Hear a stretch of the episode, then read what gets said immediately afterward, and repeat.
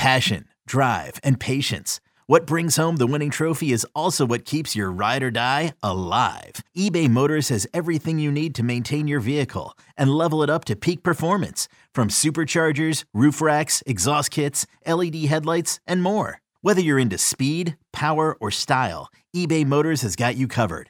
With over 122 million parts for your number one ride or die, you'll always find exactly what you're looking for. And with eBay Guaranteed Fit, your part is guaranteed to fit your ride every time or your money back. Because with eBay Motors, you're burning rubber, not cash. With all the parts you need at the prices you want, it's easy to turn your car into the MVP and bring home that win. Keep your ride or die alive at ebaymotors.com. Eligible items only. Exclusions apply. Yo, Trey. Kevin, what's up, man? You know, I've been thinking, what would have happened if the NBA never vetoes the Chris Paul trade to the Lakers and we get CP3 in the same backcourt as Kobe in LA? Well, you get a very happy Jack Nicholson for sure. And the Lakers probably win a bunch more championships. CP3 finally gets a ring or two or three, and the Kardashian empire is forever altered. What did you just say? Hey, everybody, I'm Trey Wingo. And I'm Kevin Frazier, and we're teaming up on a new weekly sports podcast from Wondery, Alternate Routes. As former Sports Center anchors and current sports obsessives, we're consumed by all the what if questions that make being a sports fan so excruciatingly fun. If you're like us, then you also live and die on the fallout from every drop pass. Or play call. Each week on Alternate Routes, we'll take a flashpoint in sports, break down what actually happened, then explore every alternate scenario and the ripple effects it would have caused. Follow Alternate Routes on the Wondery app or wherever you get your podcasts. You can listen early and ad-free right now by joining Wondery Plus. Can't get enough of the fan in the morning? shown up. Because this is nothing like that. Working. Al and Jerry are here with stories they'd never get to cover on the morning show. Very sexy robot. Hey, look at that pig. Shenanigans. Naked yoga. My mother had a bad experience with these ghosts. Let's hump the fence. It's Al and Jerry's post game podcast. Welcome to the podcast. Jerry is out sick. Eddie Scozzare joins me. Hello there, Eddie. Hello, podcast people. Hello, podcast people. I was a thing I wrote down yesterday when I was, um, I think I was driving home when I thought of this, or maybe it was even before I left yesterday. I was like, well, I want to talk to Eddie about this, Alrighty. and that is the uh, the concept of the butterfly effect, Mm-hmm. which is the theory of how do you know that? Like, if I go, what is the butterfly effect? How would you describe that? How it's usually described is that if a butterfly flaps its wings in South America, it could ultimately cause a typhoon in wherever the Philippines. Okay.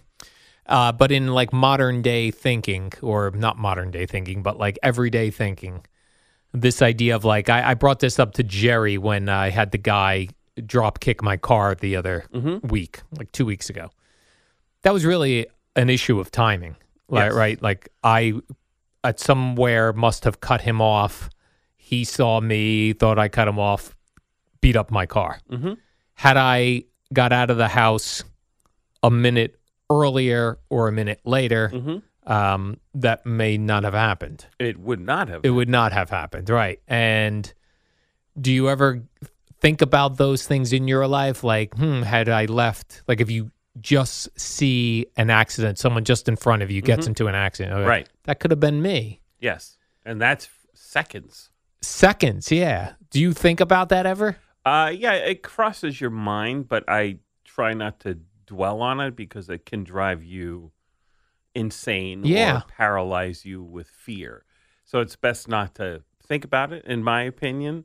Um, but yeah, the the the theory is that everything everywhere affects everything everywhere, even if in a vanishingly small, infinitesimal amount, it somehow has an effect. And theoretically, it would extend to the entire universe where Yeah. things happening in other galaxies somehow have some small effect or will start a ripple effect that will ultimately reach and impact us, which is crazy, but it's also true. And that kind of ties into the whole theory of superdeterminism, which is that everything is set up at the moment of the Big Bang and every interaction down to the subatomic level sort of determines what must happen. So is this part of your thought process when you say things are Mm-hmm. are going to happen as they're meant to happen or Yes. as they were set to happen. Yeah, it's part of it. It's sort of uh, an illustration of it, but the underlying theory would be the superdeterminism. But the butterfly effect is sort of a um, an application of that. Yeah, I think of it sometimes just not even uh, only when something happens where I go, wow, I, if I would have gotten here a minute earlier or a minute later, that bad thing wouldn't have happened. But I think about it as my day is just changing. Like as the as um going to feed the dog and she's being a pain in the ass and not eating and I'm waiting for her to eat. And she does eat. And if I normally leave the house at straight up 3 a.m. and now I'm leaving at 303, 305. I do think sometimes like, hmm, how's this going to affect my day now? Yes. But I don't know. Like, I, should I be thinking that way, or is No, that this is impossible? It, it's to, okay to, as sort of a you know, philosophy uh, experiment or a construct to, to to acknowledge it, but to actually dwell on it, I think you just drive yourself insane. like if I was like, oh my god, now I'm three minutes behind Right. where I'm supposed to be. what's going to happen. But then we'll also hear those things about, like, uh, in particular, things like 9 11, where Mm-hmm. somebody who worked in the towers was running late that morning. And because they were running late, they weren't in the towers. Right. Or if, you know, you're at, uh, not that you do this because you use Jack Pocket. um, Jack Pocket. But if you don't, like I don't, if you go to your uh, bodega to buy a lottery ticket and there's someone else, oh, no, you go ahead. And they get a quick pick and they don't win the lottery, but you get a quick pick and you do win the lottery. That could have been them. yeah, it could have been there too. you. Right. Or vice versa. And that happens when people gift things like lottery tickets, Mhm. whether they're scratch offs or an Mhm. actual pick six or something or Powerball, and then they win. And they think, no, well, I purchased that ticket. I have the right to that ticket, even Mhm. though it was gifted. Yeah, which is not true. Not true. but yeah and it's but it, it, it's sort of it's interesting to think about it but it's i think dangerous to dwell upon Yeah. and just kind of accept the universe as it unfolds and it is what it is yeah. Anything like you drop your keys on your way out the door, Mhm. the, those seconds. right or we got that uh, live copy for boomer and Gio to do Mhm. after the show so that delayed us by x minutes and what is that impact Right. And it delayed Boomer and Gio from leaving the studio Mhm. a little bit later than they normally Right. would because after the show, instead of walking right out, they recorded some commercials. and and that email got to us at what about like 950 something yeah. Or maybe a little earlier but if that was an hour later then that wouldn't have happened. And what were all the factors that went into having that email arrive at that certain time with sales and our traffic department and everything else? Everything's connected. Yeah, I could see dwelling on it like if if um something happened to end somebody's life. sure like 9-11 Yeah, like or that would, getting on a plane that you were late because whatever reason you were traffic or some you know so something happened where you broke your leg and you missed your flight and then that plane went down Yeah. that that you know that is going to really bring it to the fore but you know it happens all the time Yeah. Yeah, I, and I do think about it when I see car accidents. I don't know why I think car accidents more so than anything Mm-hmm. else, only because that's really a, in that happens in a second right or two seconds, you know, and where along your day that could have Sure. changed. and every day there are fatal car accidents Yeah. sadly but that's just statistics and every one of those has a thing in it where if i was a little late or a little early that would not have happened You know, when I think about it too, is whilst it's playing out, and uh, maybe you do this too, maybe not, depending on your philosophy. Now, when we come into work, we we're on the Parkway, or route. Do you go Parkway to a Yes. point? Okay, and then we make a decision of where I'm going to take the Turnpike today, or I'm going to go up the Parkway and take Route 22 Right. into the Skyway Bridge. And if you change it up some days just to change it up, or you go, oh, it's raining today, this is a safer road. When you make that decision, when you're like, hmm, which road do I take? Do you think about it then like, man, if I get into a car accident now, I'm going to regret that I chose this way to go to work as opposed to the other way. No, I don't because I know just from my own experience that on bad weather days, the turnpike is better. It's a straight shot. It's not that the parkway is untouched or unplowed. They they take care of it uh, just as probably as well as the turnpike. Maybe not quite as well, but uh, or as quickly. But the parkway has more bends in it, more Yeah. curves, more opportunity for black ice or whatever. Even though the traffic's light on both places at the time we come in, I just know that the turnpike it is a st- straight as an arrow from when I get on until I get off for the Holland Tunnel, and I just know it's safer in in general, in my opinion. Yeah. and it my- does feel safer. It does. It feels like on the turnpike you're not going to get deer darting out, Correct. Where on the parkway you will. Southern Turnpike, you get more deer, like Yeah, down yeah. by the Delaware uh, Bridge and all that. Because I've I've seen that, and I was in an, it, a situation where I was probably a, a few minutes away, but I, you know, all of a sudden we come over the bridge going home, and it's night, and it's in the probably around Thanksgiving time, and that's a very active deer running across the road time, Yeah. and it happened, but and we were backed up, but few minutes, it, I would have been right in it. You ever just miss a deer? Uh, yes. Yeah. Yeah.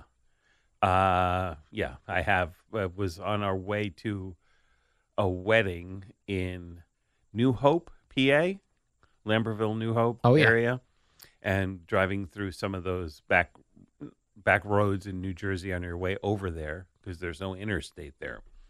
And it was night, and I was in my uh, Toyota Corolla with another person uh not, my wife was in the wedding party so like she went earlier i was coming later because of work blah blah blah and all of a sudden boom and i just had at that time very good reflexes Yeah. and avoided it Right. Butterfly effect situation, though, right? sure What if you were a little earlier? right and i could not have Boom. it avoided Right, and that would have it. been probably like a second or a second and a half difference Yeah. between a disaster and me sitting here talking about it I think different, you know, on different days when I'm driving home on the parkway, where the parkway splits and it's um, local or express, mm-hmm. I I change that up sometimes. I'm like, eh, I kind of remember in the express yesterday there was that one construction area. I'll go local, but the second I do it, I think about it. Mm. But when nothing happens, I don't I don't think about the rest of the day like, oh, I made that choice. But for that very brief second, I do think, did I make the right choice? And not for did I make the right choice? Am I going to hit traffic on this side? But did I make the right choice? Because if I get into a car accident, I'm going to feel like, what made me? Why did I switch it up? Right. And uh, then you just come back to it's all predetermined and you really didn't have a choice. Right. Free will is an illusion. You don't really have it, but don't worry about it. Don't worry about not having free will. Right. Yeah.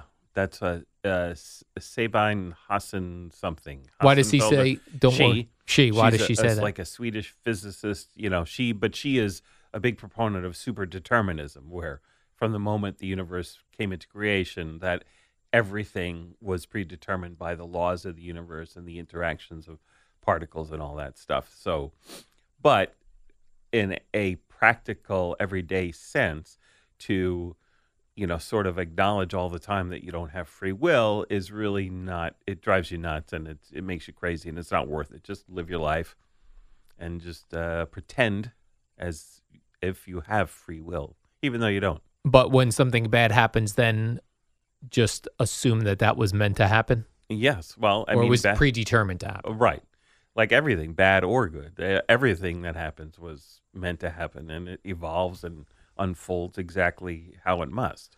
It feels weird when you say meant to happen because that makes it seem like when what you know when you hear like oh uh, you know people always go well oh well the, the, this kid getting cancer how is that meant to happen?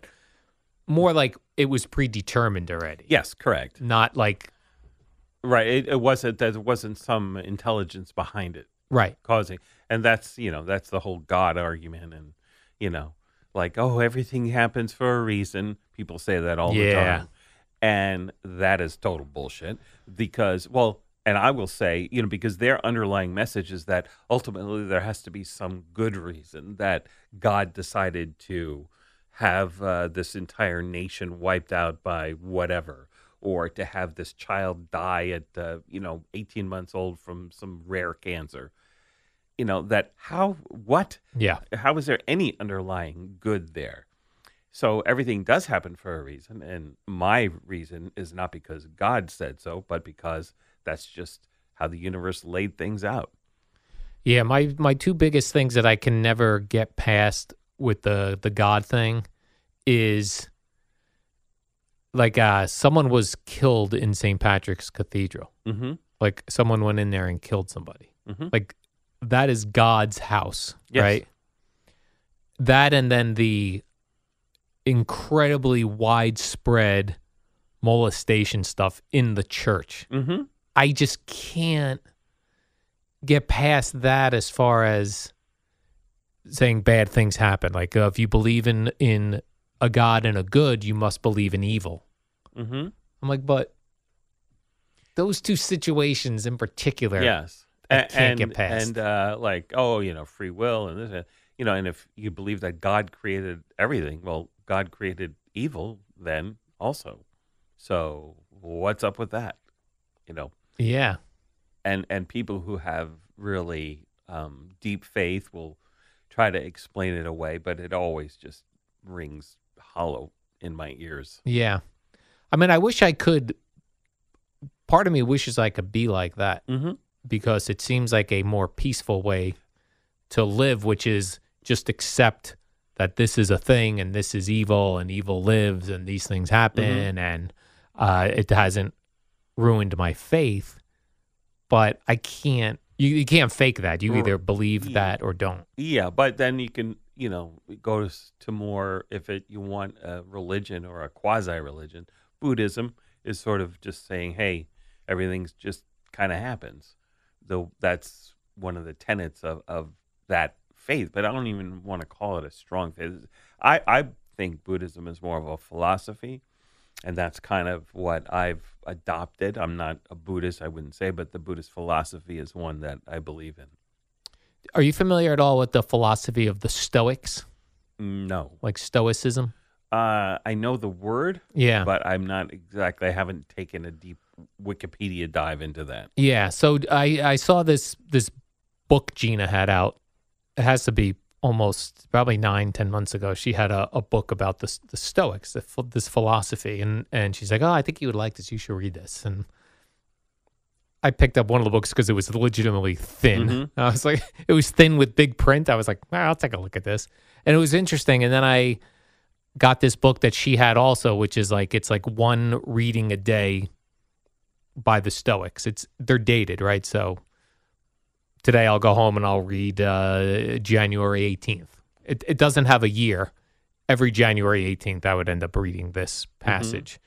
And it's like a thing from the Stoics, one of the philosophers, and then the guy who wrote this book interprets what it means and how it applies to everyday life. And are they a branch of Christianity, or I, I think or- it's just philosophy. okay? uh, but it's a lot of like what you can control, what you can't control, and how to react to those things. hmm So like how do how do you react to something that ultimately is not in your control and then determining which things are in your control and act accordingly for those. And these things that happen in your control, out of your control, are they large scale things or more related to the individual?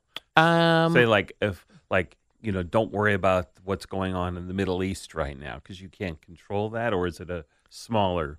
uh smaller. Mhm. Even things like getting upset that it's raining today. Oh, Like okay. y- you have no control over whether it's going to rain today or not. What you Mhm. can control is how you react to that. Mhm. Uh, and they use this like for, and they'll go back to like the Stoics and if a guy was thrown in jail and is he imprisoned for life? No, because they can't imprison your brain. They can imprison your body, but how Hmm. you take, how you um, process you being in prison, you do have control over. Right. That sort of stuff. Right. Unless But- your mind becomes a prison. Yes. so that is more. I guess that's what people get reading the Bible, maybe sometimes too, Mm-hmm. right?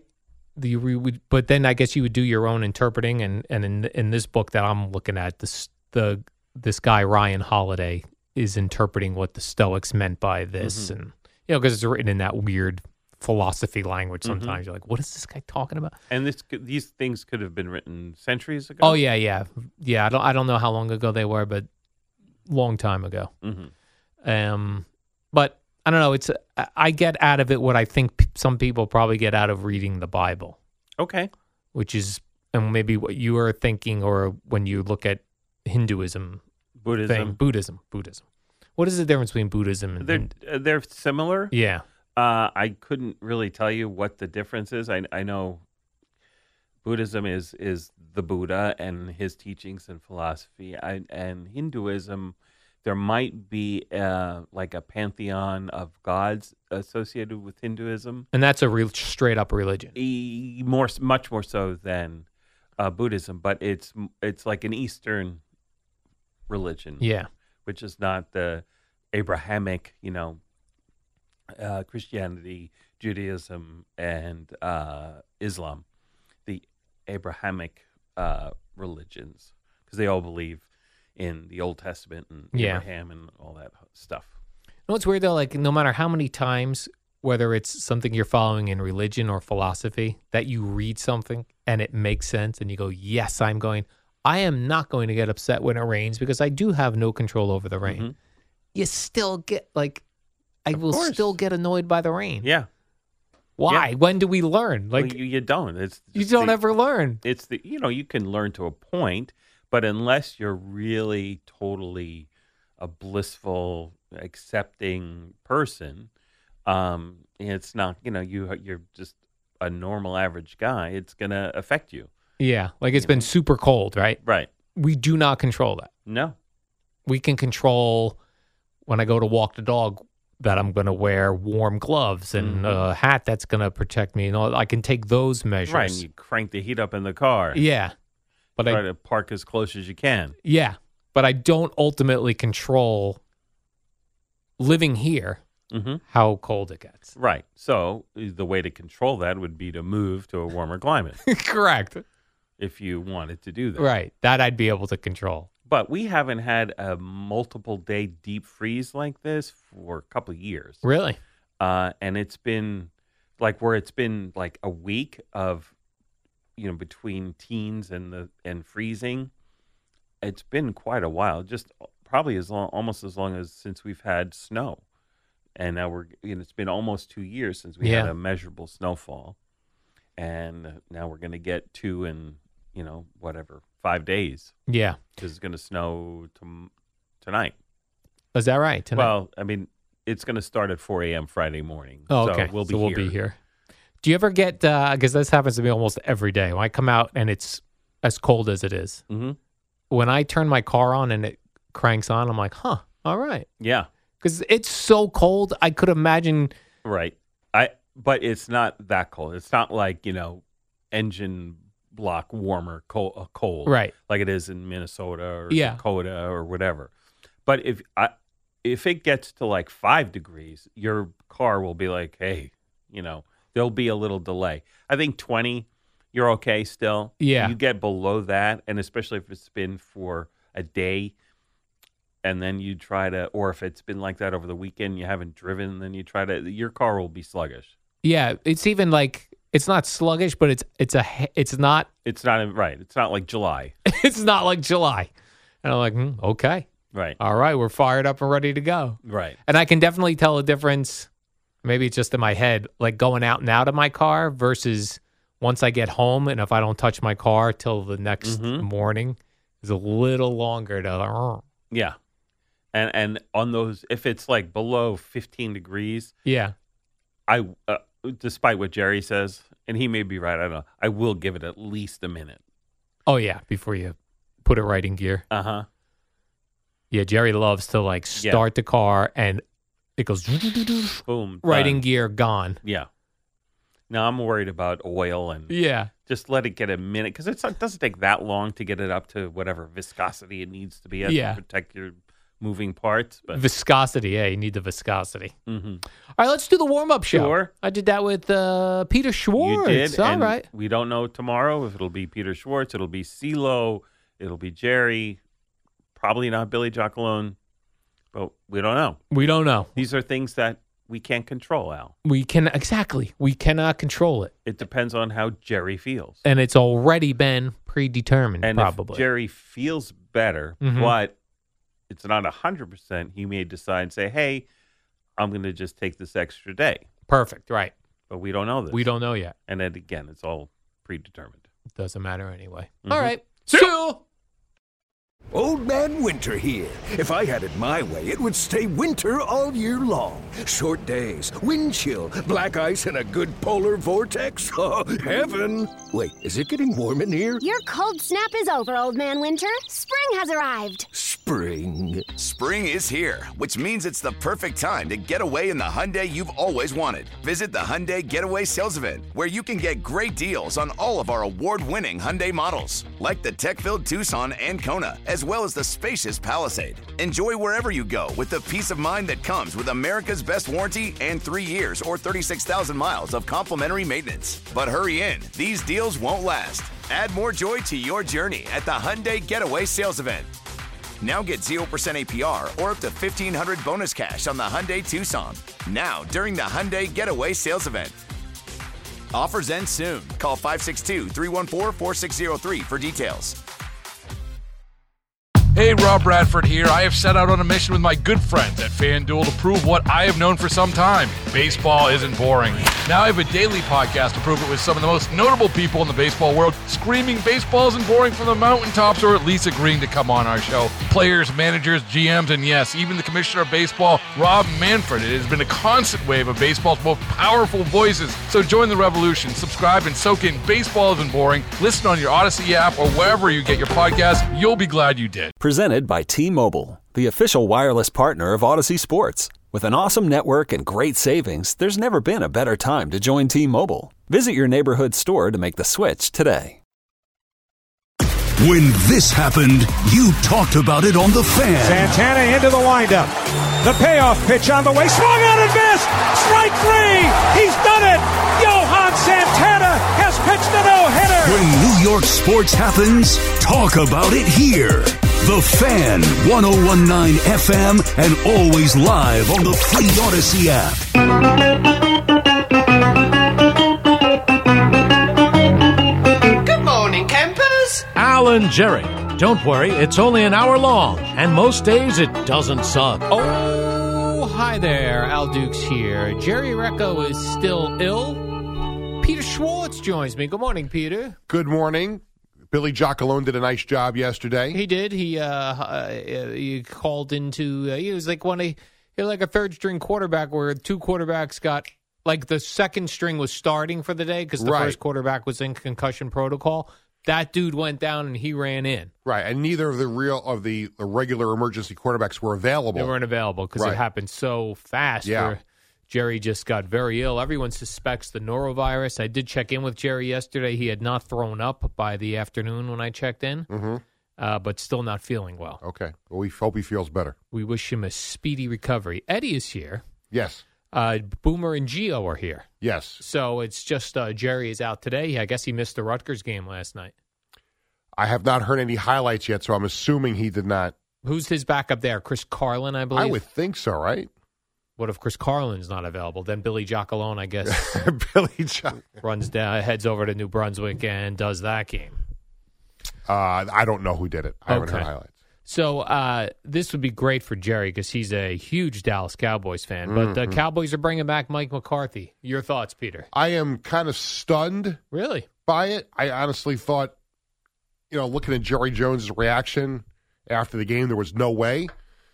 But I guess for the sake of continuity and the fact that you know he does win games. I mean, they've won twelve games three years in a row, so you overlook the one and three playoff record. Uh, and maybe at some point, maybe the blame's not on him. Maybe it's on the players.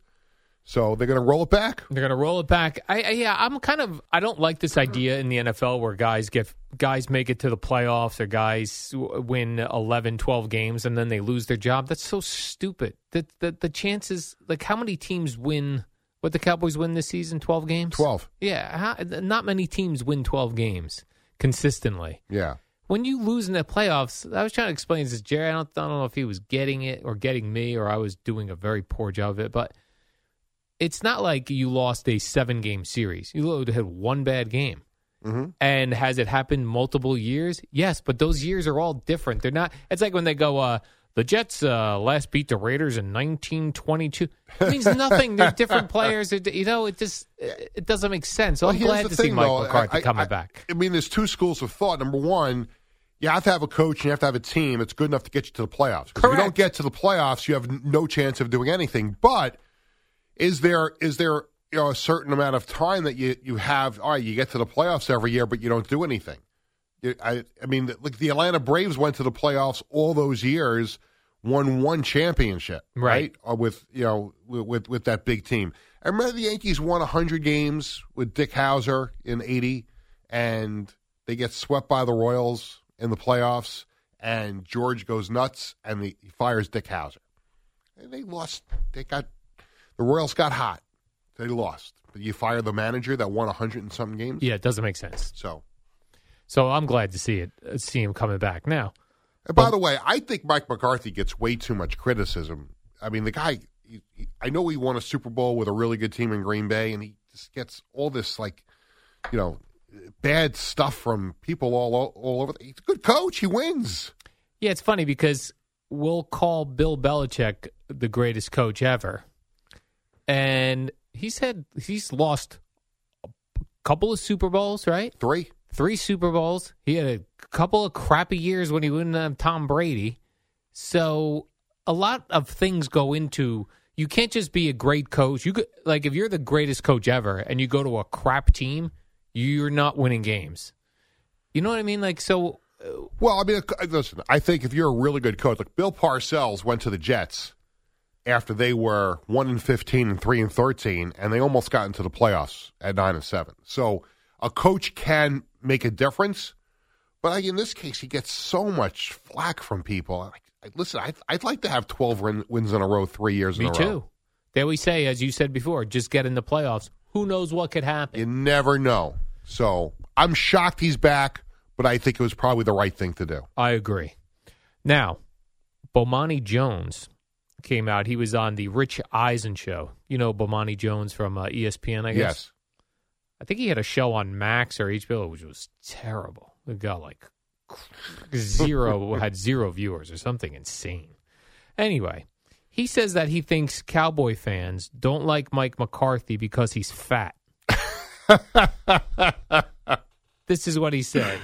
Quote, the world's a little bit skeptical of our portly brothers. This is not a small part of the discussion. People don't treat them right. You know, I'm not lying about this. The double extra large is not helping his case in terms of the skepticism people feel about him. Um, Don't we go- love fat coaches?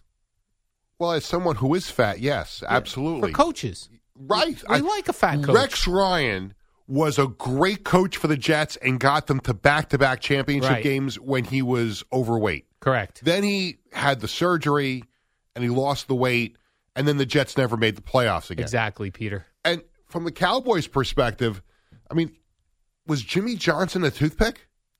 No, but he wasn't fat. He wasn't fat, but he wasn't a toothpick. I mean, I I don't I don't get that. now, I'll take in a quick glance here. Bill Belichick, fat. Correct? Wins. Wins. Andy Reid, fat. Wins. Who else? And we know he likes those cheeseburgers and French fries. Yeah.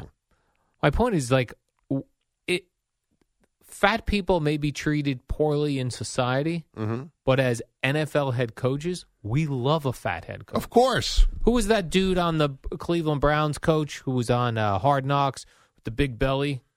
What was his name? Wiley or something? Hey. I remember Rex Ryan's brother coached for the Browns. but Ah, there you go. Yeah. What about uh what was Rex Uh, John Madden was fat. Fat. Thank you, Peter. May he rest in peace. May he rest in peace. Yes, absolutely. Brian Daboll, not slim. Yeah, and he, one We good like year, him. one bad year. Well, we like him. Yeah. I'm glancing down at these other. Now, you know what the problem is? Is well, Todd Bowles chubby. Bruce Hey. Arians fat. Yeah, but they've won. They've won. That's what I'm Todd saying. Bowles didn't win with the Jets, but You know what the problem is? There's a lot of like super slim young coaches, like uh, Sean McVay type, Mhm. that's throwing people off.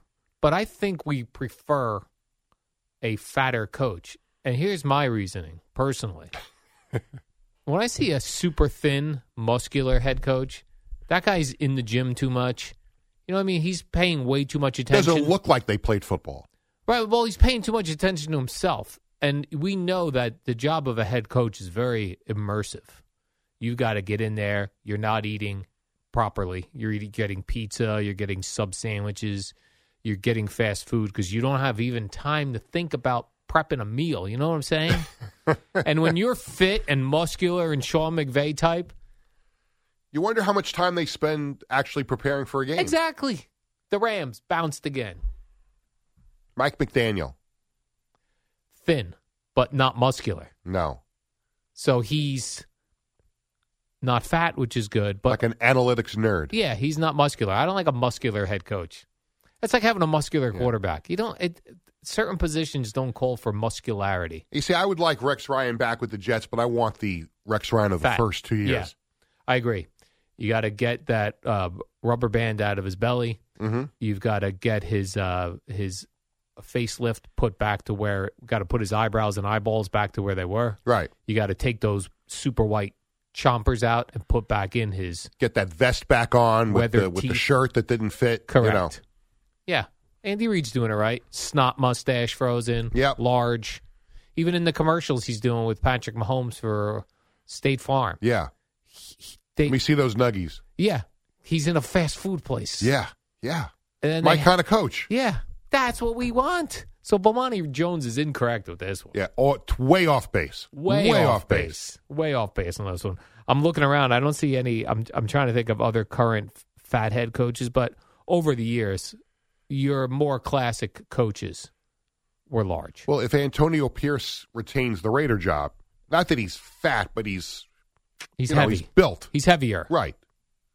He ain't Mike McDaniel. He's not muscular like uh, Sean McVay, Mm-hmm. but he ain't Andy Reid. What Jerod Mayo now? Now he's still in too much good fit. shape. He's in, he's fit. But let's see. He's gonna first year head coach Yeah. in New England. Mm-hmm. Gonna have a little less Let's time see. to lift some weights, a little less time to go running, a little less time to be particular about the food you're gonna be sucking down.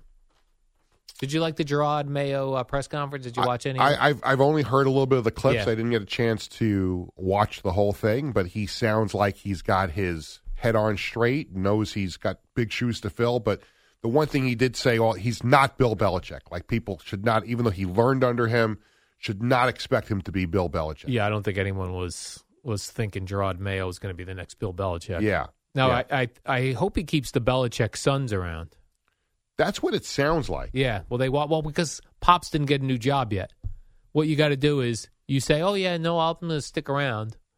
You don't sign a contract. Like keep pushing that off. Right. Like don't. But they don't may res- they may finally want to get out of his father, their father's sh- shadow. That's what Jerry and work for something else. Work I you know, to work for someone else. yeah, but it's not like Bill Belichick's going to fire his sons. You know what I mean? Jerod Mayo. no, they just may you. say, you know what, Dad? Thanks for everything. We're going to try and do this on our own here. and he'll go. Good Yeah. luck. Good luck with that. My father, may rest in peace, wanted me to go work for him, and I refused. What was that uh, business? My dad was in the uh, liquor business. He was a salesperson, and he was in the same company with my uncle, and they wanted me to come work for them after I was done with college. And I said, no, no, thank you. I'm going to pursue my career in broadcasting. But Wow. you guys go ahead and do what you do. What would they do? Go around and they each had like accounts, like different They bars and accounts and would go to different restaurants and stuff. They would have some office time and go to these. Tra- I would always go to these trade shows. Like they would do these shows and go help them out with things like that. But as far as like devoting my entire life to it, no, I was. Had You were no not interest, interested. Not interested whatsoever. Yeah, I wanted to be in broadcasting as well, and things weren't going well in the very beginning, mainly because I wasn't Yeah. applying myself. Mhm. And my dad worked at Newark Airport for Delta for like 35 years or something. He came home one day with a job application from U.S. Air to give me. Uh-huh. He goes, uh, fill this out. I was like, oh, oh. I better get moving. It's funny because uh, I had a I had a teacher in high school. I loved social studies, loved history and everything. And he- it was a great teacher. Till this day, my favorite teacher. And um, had great sports conversations with him in class and in the hallway and everything. So finally, my senior year of high school, I had selected I was going to go to Buffalo State.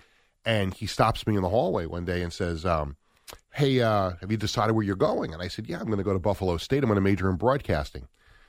And you would have thought like he lost like a family member, like he sulked his head and said, "Peter, you know, um, I, I think you're making a huge mistake, a huge mistake. Like you know, my my daughter uh, tried to do this, and she was just an, an absolute failure at it. And I really like you and respect you. I think you're a good student and a good guy. And I, I really think, and you should go talk to your parents about this. But I think you should change your mind and major in something else. And and, and I'm like, in my mind, I'm like, what is this guy telling me? Like this is something I wanted to do since I was a little kid. So I'm like, I'm going to go into broadcasting.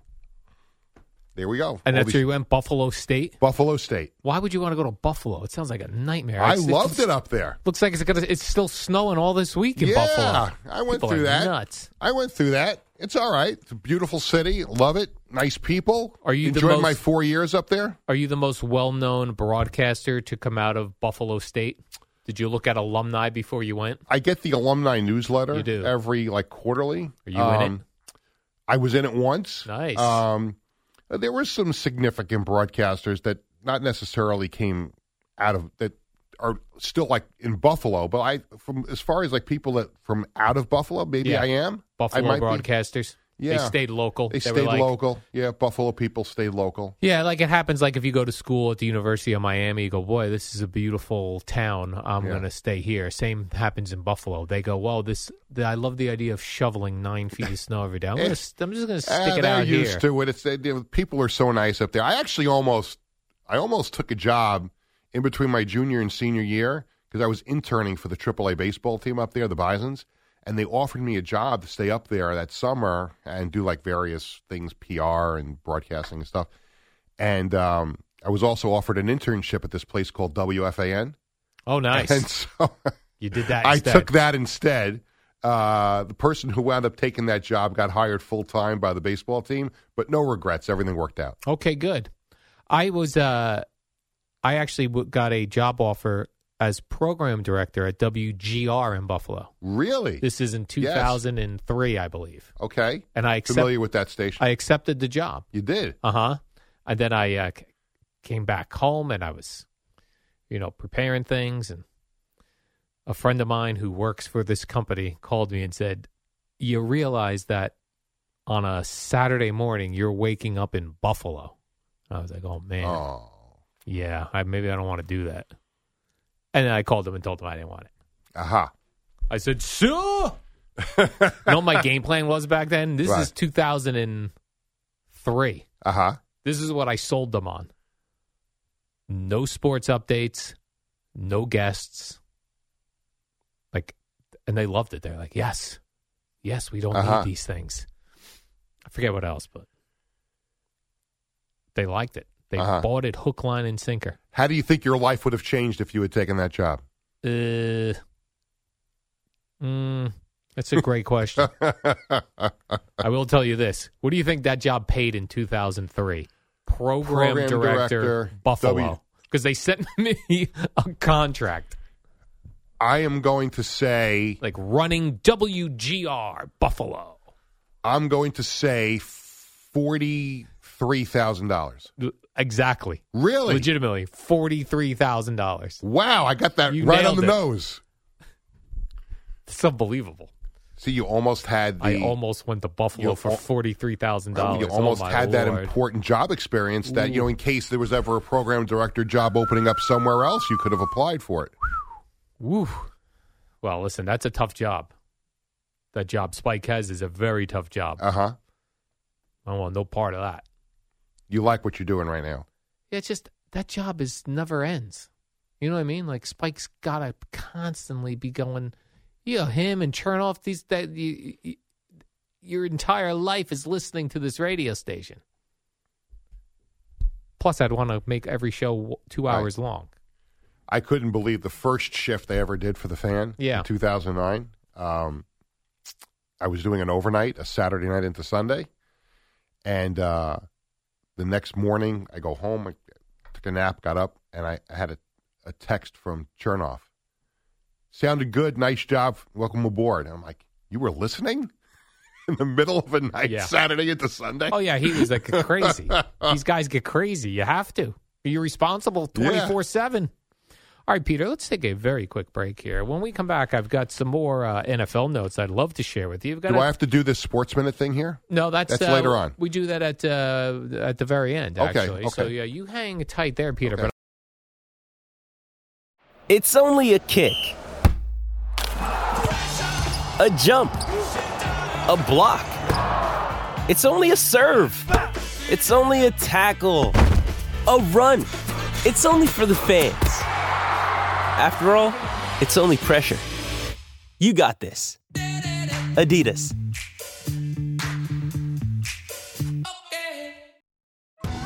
Survivor 46 is here, and so is On Fire, the only official Survivor podcast. And we have a twist this season.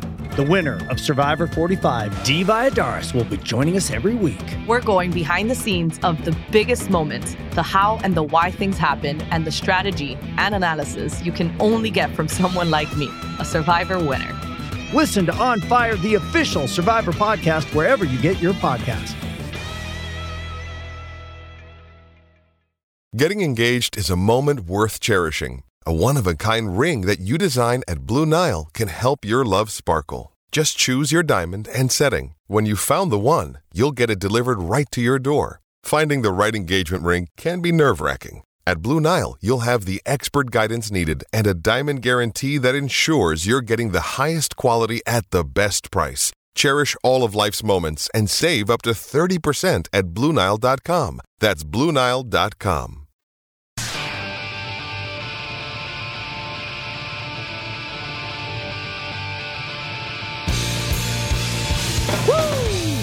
welcome back to the warm up program. My name's Al Dukes. Uh, Jerry is ill.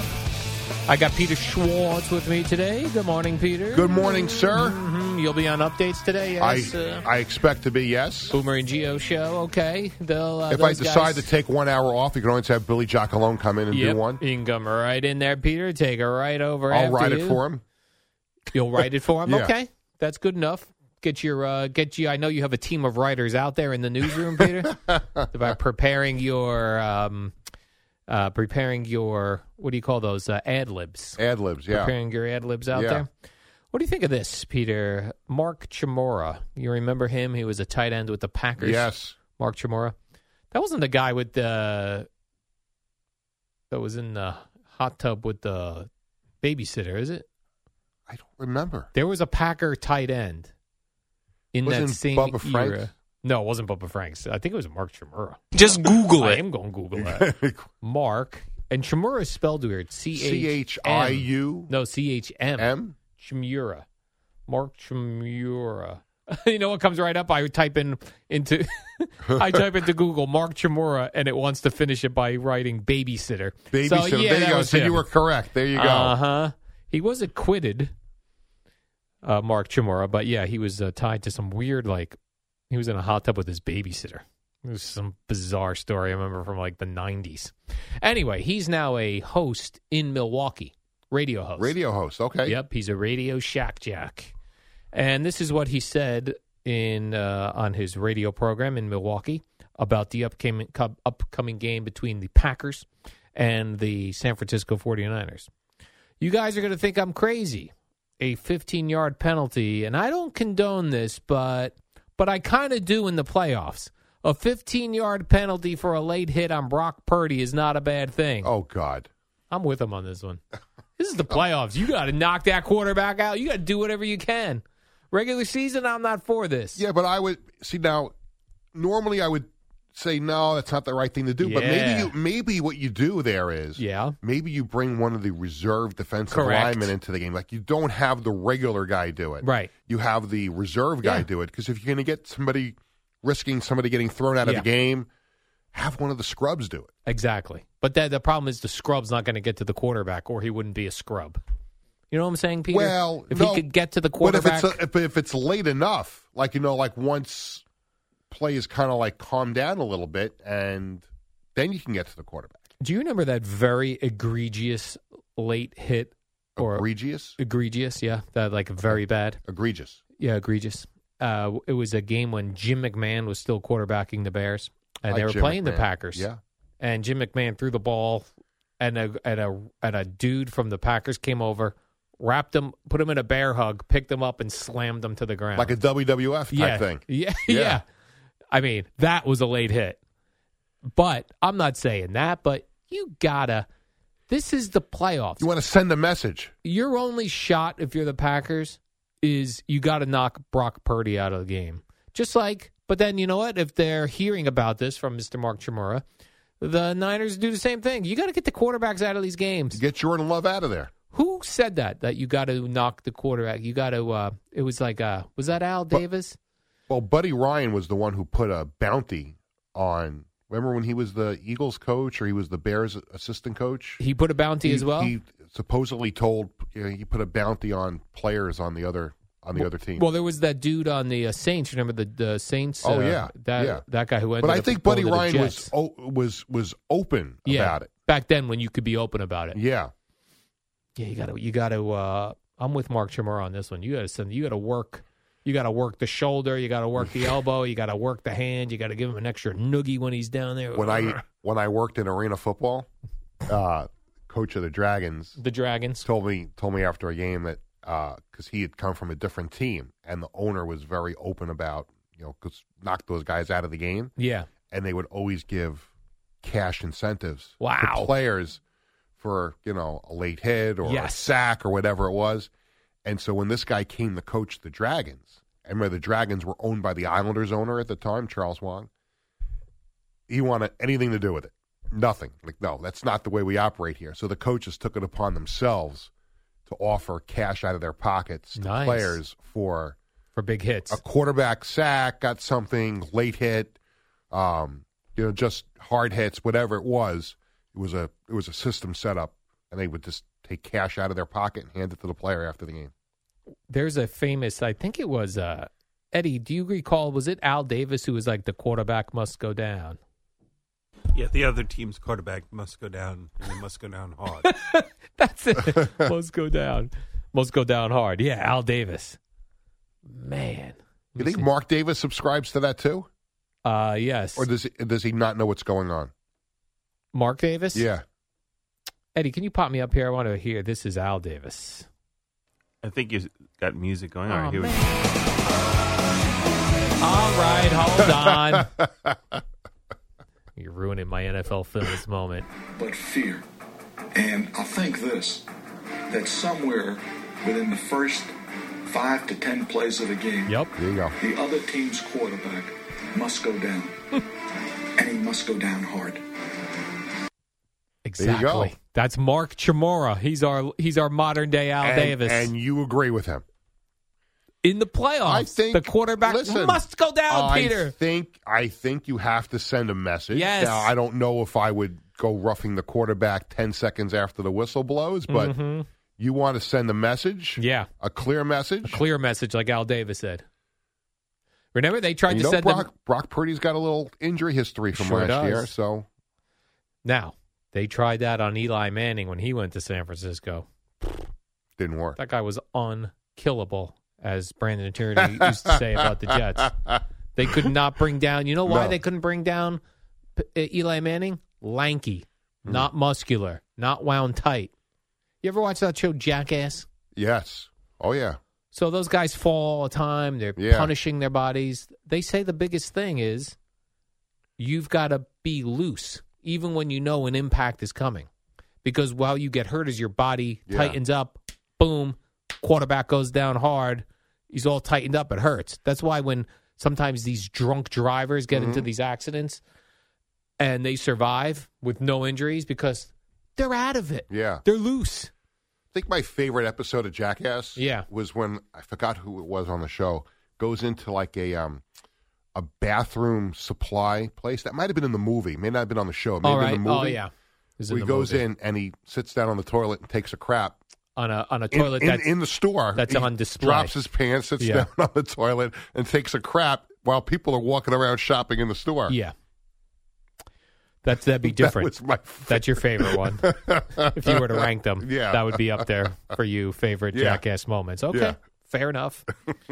So we'll see if this happens. Now, do you think the refs are going to have to be on the lookout for this now that uh, the man who speaks for the Packers, Mark Chmura, him Do and they, his do they have to pay attention to a radio talk show host? well, well, it was him and the babysitter. Both of them said the quarterback must go down and must Mm. go down hard. So I think that's multiple. yeah, I don't think the now. referees have to. I just think they have enough on their plate They just do. to worry about calling a game correctly, which is difficult these days. Right.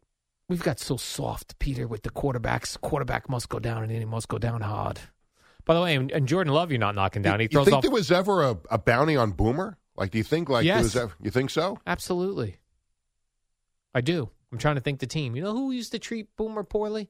The Houston Oilers. Mm.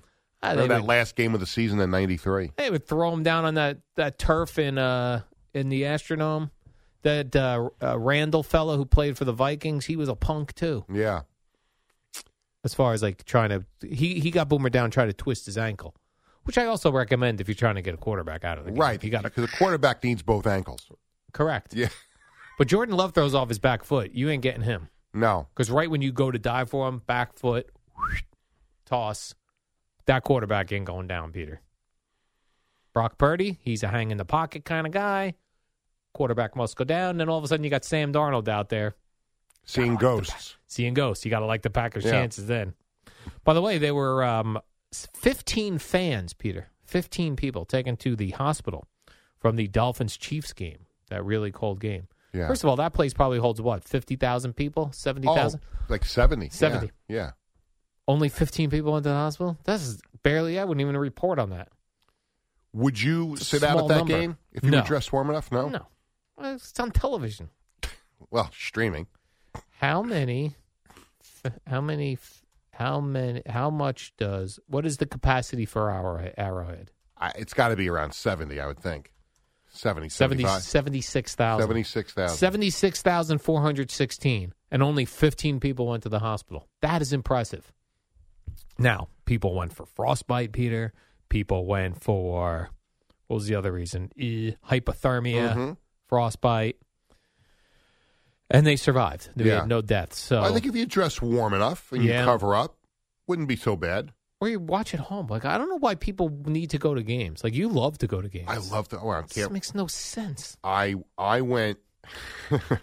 I went with Bradley to the Islander Ranger game at Yankee Stadium What? in 20, Oh, in outdoors, yeah. 2014. In 2014, and it was uh, the tickets were a gift from my mother for Hanukkah. So I took Bradley to the game, and it, that was the that was a Wednesday night, and it was freezing. Very I mean, chilly. It was brutally cold, and my mother lives in Florida, and she was watching the game on NBC. So the second period is over, and what we did in between periods is went into the Yankee store to warm up. Um, it was just like walking around because they were kicking people out just for standing around. Because they there. knew you were in there So, for the well, heat. no, I said to my son, I said, just keep picking something up, look at it, show it to me, like you know, like pretend we're shopping. Good idea. because we're in there because you you, you got to kill twenty minutes, and um, so we're after the second period, walking around, and I get a call. It's my my wife, and she's like, "You have to call your mother. She's she's livid." I said, "What's the matter?" Because she, she wants you guys to go home. It's one one after the second period. So I call my mother up. Like, what's the matter? I'm watching the game, and you guys suckered me into buying these tickets for you. I'm never doing this again. I want you to take my grandson home right now. Because the weather. Of the weather. She saw the smoke coming out of the players' mouths hmm. on television. So I put Bradley on the phone and said, Grandma wants us to go home. And and now an argument with Bradley and my, my mother on the phone. Oh. Grandma, do you realize it's 1 1 going to the third period? We're not going anywhere. And we didn't. Stayed. He stayed strong. Yeah, absolutely. So I, would- you know what? If I lived in Kansas City mm-hmm. and I had access to tickets, You'd go. I think I would go. Man. I went to some really cold games when I was in college in Buffalo. Right. You were in Buffalo. I went to some really, really cold games. I would never do such a thing, Peter. Yeah. Peter, we come back, toughen up, Al. When we come back, let's talk. I've got a uh, a Mets situation I'd love to talk to you Mets? about. Okay. Classic Mets, classic Mets, not Okay. current Mets. Talking 80s Mets. 1980s Mets, which Yeah. is the best Mets ever. Great friends, great tequila. Casamigos Tequila, brought to you by those who drink it. Make sure you have plenty on hand this weekend. Casamigos Tequila reminds our friends to celebrate responsibly. With threats to our nation waiting around every corner, adaptability is more important than ever. When conditions change without notice, quick strategic thinking is crucial. And with obstacles consistently impending, determination is essential in overcoming them. It's this willingness, decisiveness, and resilience that sets Marines apart. With our fighting spirit, we don't just fight battles, we win them. Marines are the constant our nation counts on to fight the unknown. And through adaptable problem solving, we do just that. Learn more at marines.com. This episode is brought to you by Hyperice, the leader in advanced warm up and recovery technology. They have tons of innovative products, like Venom heated wearables to help soothe sore back muscles, Normatec compression boots to speed up recovery and increase circulation, and Hypervolt massage guns to improve mobility. Loved by athletes like Naomi Osaka and Erling Haaland. Try them yourself. Get 10% off your order with the code MOVE at hyperice.com. Hey, it's Kaley Cuoco for Priceline. Ready to go to your happy place for a happy price? Well, why didn't you say so? Just download the Priceline app right now and save up to 60% on hotels. So, whether it's Cousin Kevin's Kazoo concert in Kansas City, go Kevin, or Becky's Bachelorette Bash in Bermuda, you never have to miss a trip ever again. So, download the Priceline app today. Your savings are waiting. Go to your happy place for a happy price. Go to your happy price, Priceline. Name that tune, Peter Schwartz.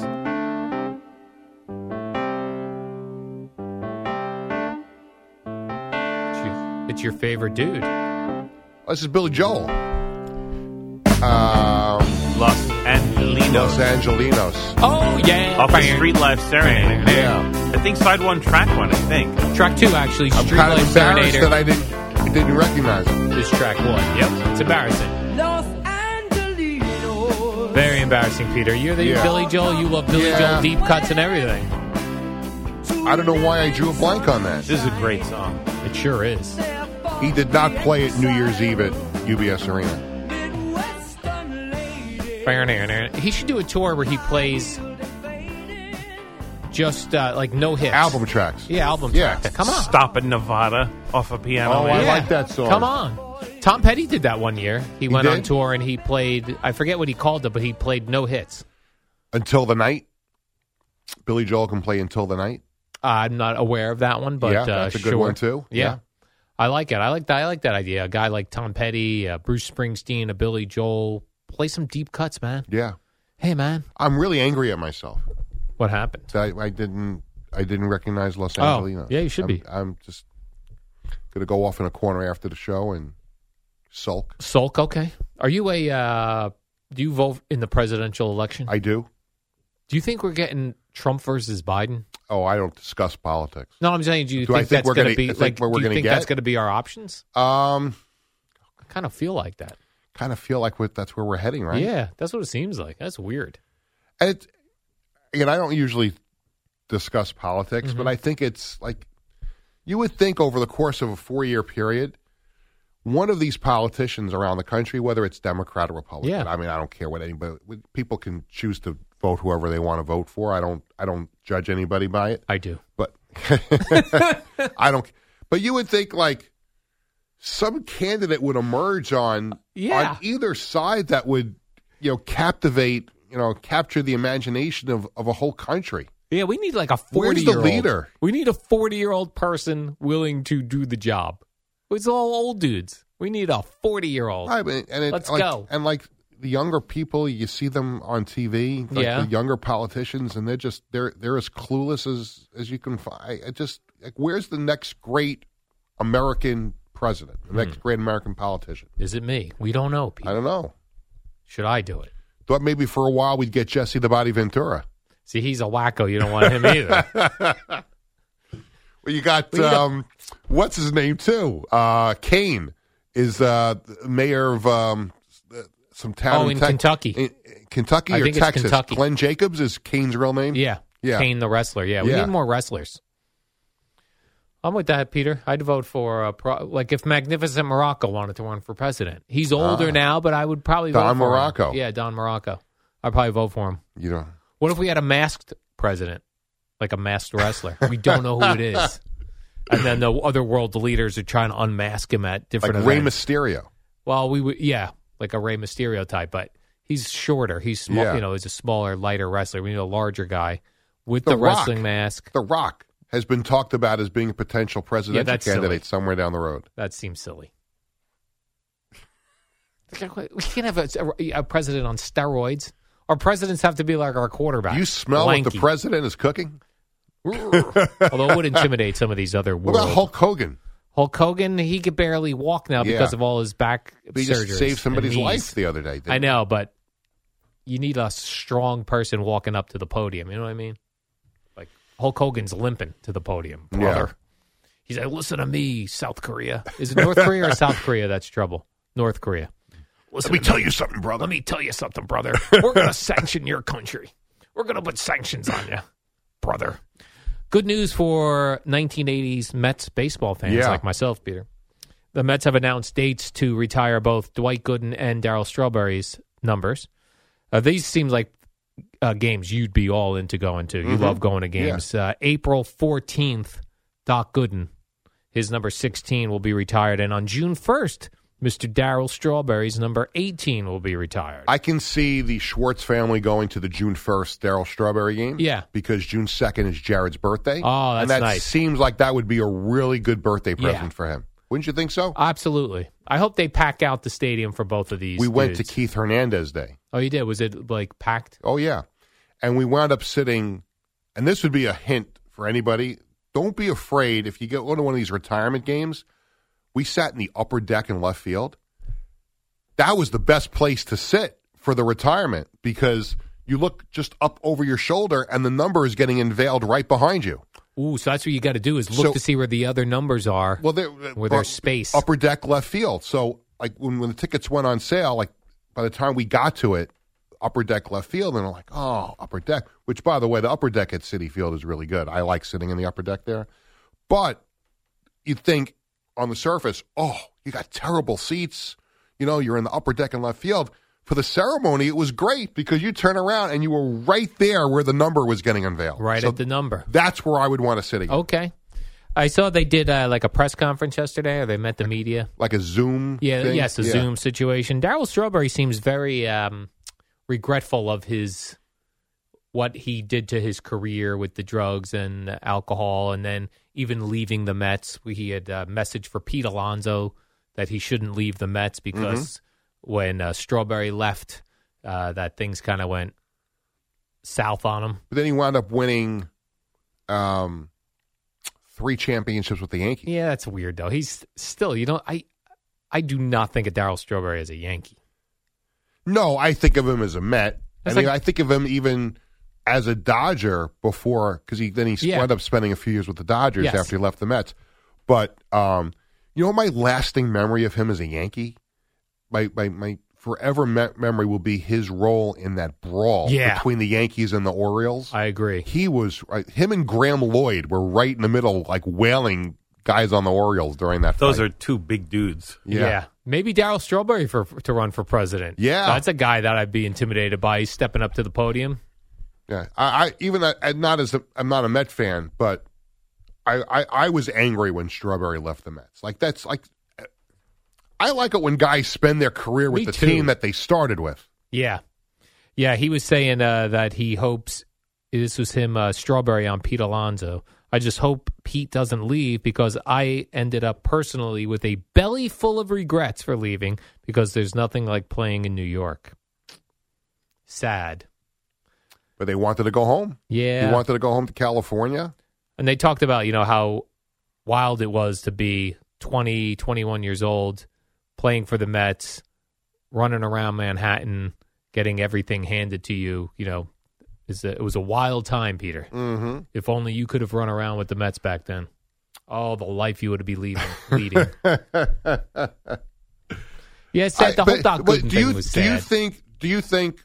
I understand why they're retiring both numbers, Yeah. and I and I think at the end of the day, if you know push comes to shove, it's probably the right decision. But do you think there's a a minimum number of years that you should spend with a team to get your number retired? Generally, I do. Yeah.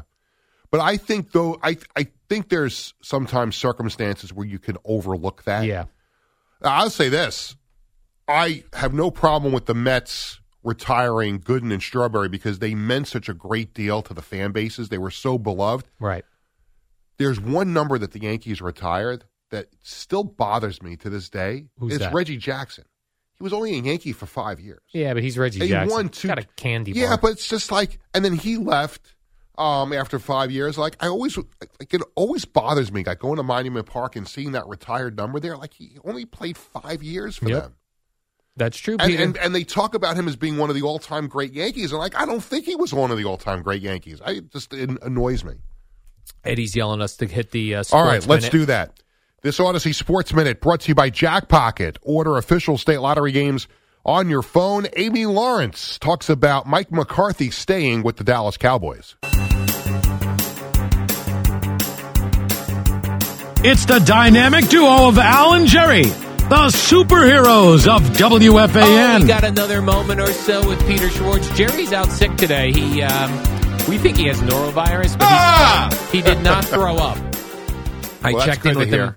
I checked in with him yesterday, and uh, I just did the old text. How you feeling? Mm-hmm. That's easy to do, Peter. It is. And You're not committing to a phone call. How you call. doing? How you doing? Eh, Because then the phone call can get a little awkward. yeah. Yeah. I don't like a phone call. Where we're just talking. Do you think I need to be on standby tomorrow morning again? Um, I think we'll know that uh, by later today. I think when Jerry wakes up, uh, he's feeling better. Uh, then he'll, or he'll say, you know what, it's Friday. Why would I risk rolling in here, getting somebody else sick, feeling more sick myself, making an extra long weekend? He's Uh-huh. got a Rutgers game Sunday. Is their next game? You probably should just Peter. recharge the battery. Uh, recharge the battery. That's what I think. By the way, Howard Eskin, who you might know as Spike Eskin's father, Yes, I've met him. uh, he said that Jeff Lurie, not a fan of Bill, as he said, Belichick. So any of these Eagle fans who think Bill Belichick is going to come walking through that door after they kick Nick Sirianni out, incorrect. I still think he's going to the Chargers. Belichick? Yeah. Yeah. What about Jim Harbaugh? He's going to the Chargers. What about this? Both to the Chargers, Peter. your Both of thoughts? them. That'd yeah. be quite a staff. Send them right there. Well, you got to build a staff if you want to win, Peter. We know Yeah. that. They can't have Mike McCarthy now. So if he goes to the Chargers, where does Jim Harbaugh go? Falcons? That seems like such a weird that Falcon. WFAN, WFAN FM, WFAN FM HD1, New York. Always live on the free Audacy app. Before we get started, I just want to say on behalf of every single Met fan out there, This is the Rico Brogna podcast. on behalf of all of the people that were at Shea Stadium on that October night, on behalf of every Met fan that's watched this man pitch, let me just tell Adam Wainwright, can you go f- yourself? wow. Wow, you weren't kidding. You were you came in hot. Subscribe and listen to the Rico Brogna podcast, available on the Audacy app or wherever you get your podcast.